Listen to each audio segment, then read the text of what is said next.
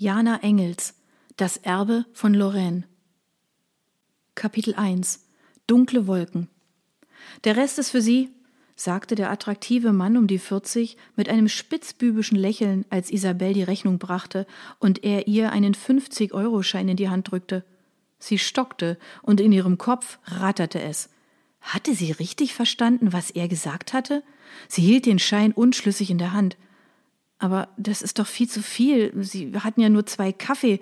Oder wollen Sie den Laden gleich kaufen? versuchte sie, den überaus spendablen Gast mit ihrer sanften Stimme auf sein offenkundiges Missgeschick hinzuweisen.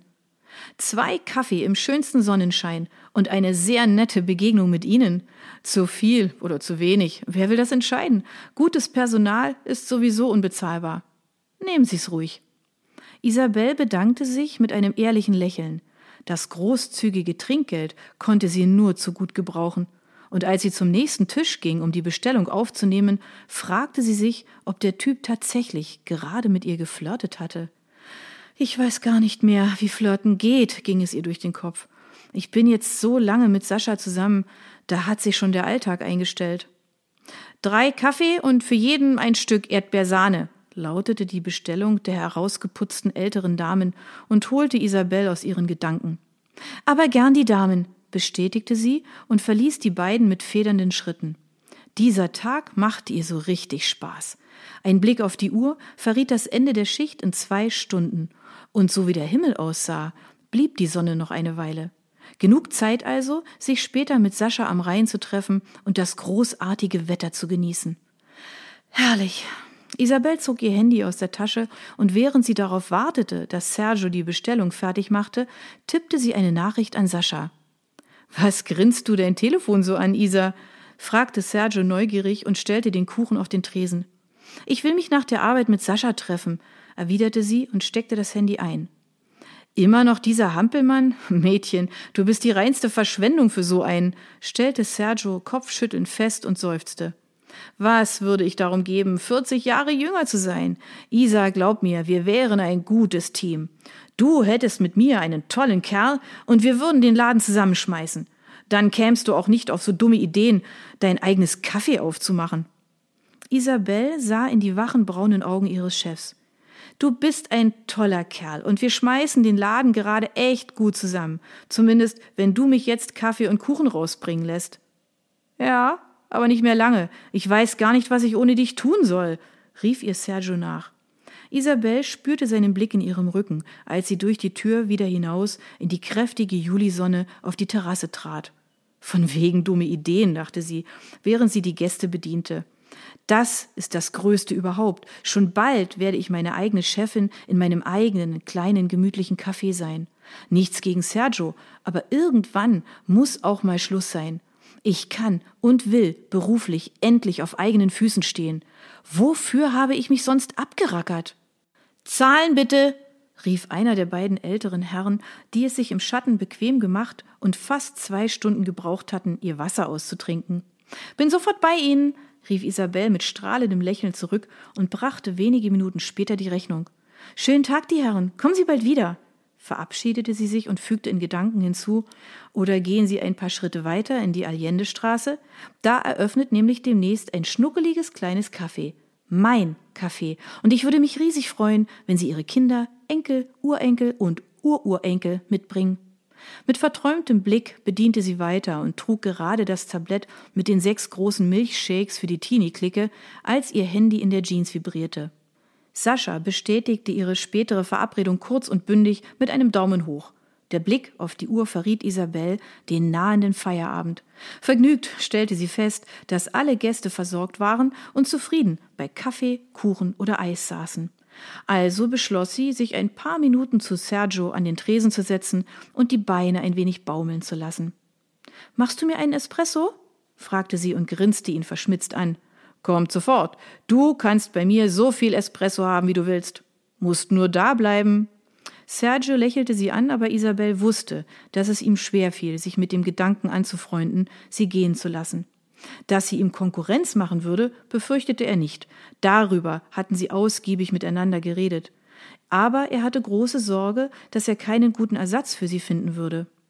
Sie lehnte sich etwas zu ihm hinüber, als wolle sie ein Geheimnis weitergeben und fragte sanft Du willst dich nicht wirklich zwischen mich und meinen Lebenstraum stellen?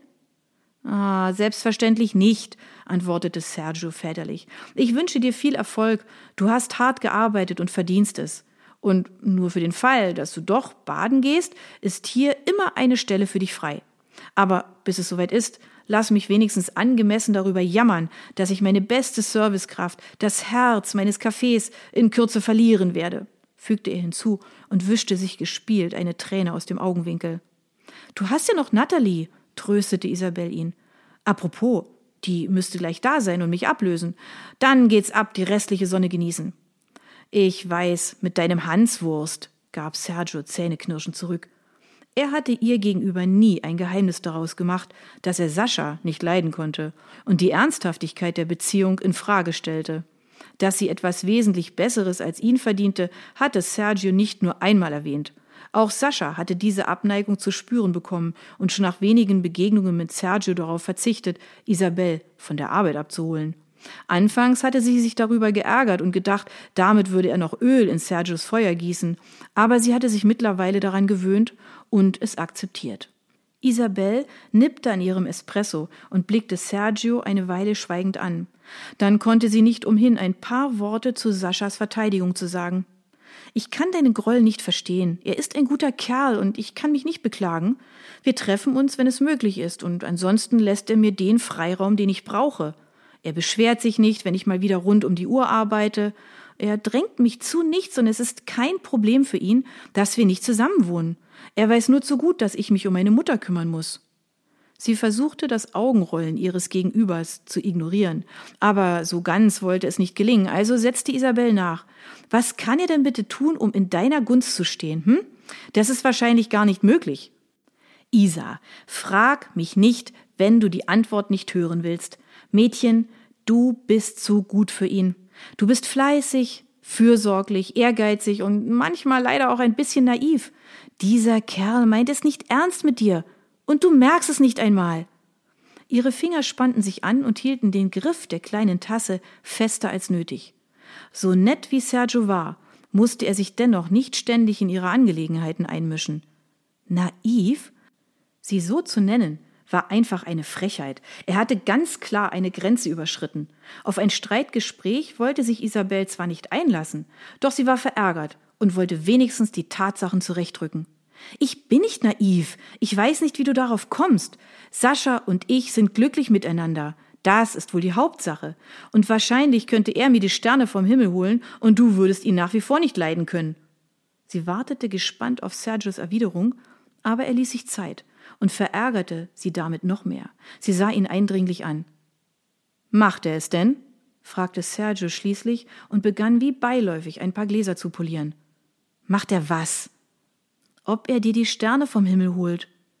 Was soll das denn jetzt? Du weißt, dass das nur eine Metapher war.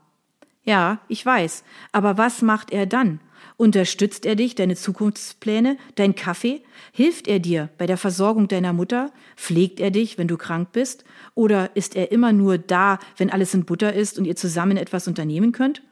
Ihr seht euch ein paar Mal in der Woche.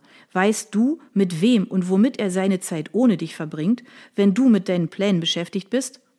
So wie ich das sehe, bist du eine Powerfrau, die ihr Leben durchgeplant und im Griff hat. Nur in Sachen Menschenkenntnis und Beziehung hast du echt Nachholbedarf. Isabel runzelte die Stirn. Der Verlauf des Gesprächs gefiel ihr ganz und gar nicht.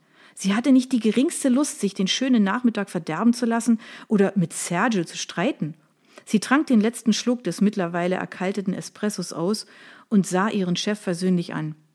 Lass gut sein, ja? Sascha und ich kommen schon klar. Ich weiß deinen Rat zu schätzen, aber mein Liebesleben und an wen ich mich verschwende, ist meine Sache, okay? Da kommt übrigens Nathalie. Sergio griff über den Tresen und nahm ihre Hand.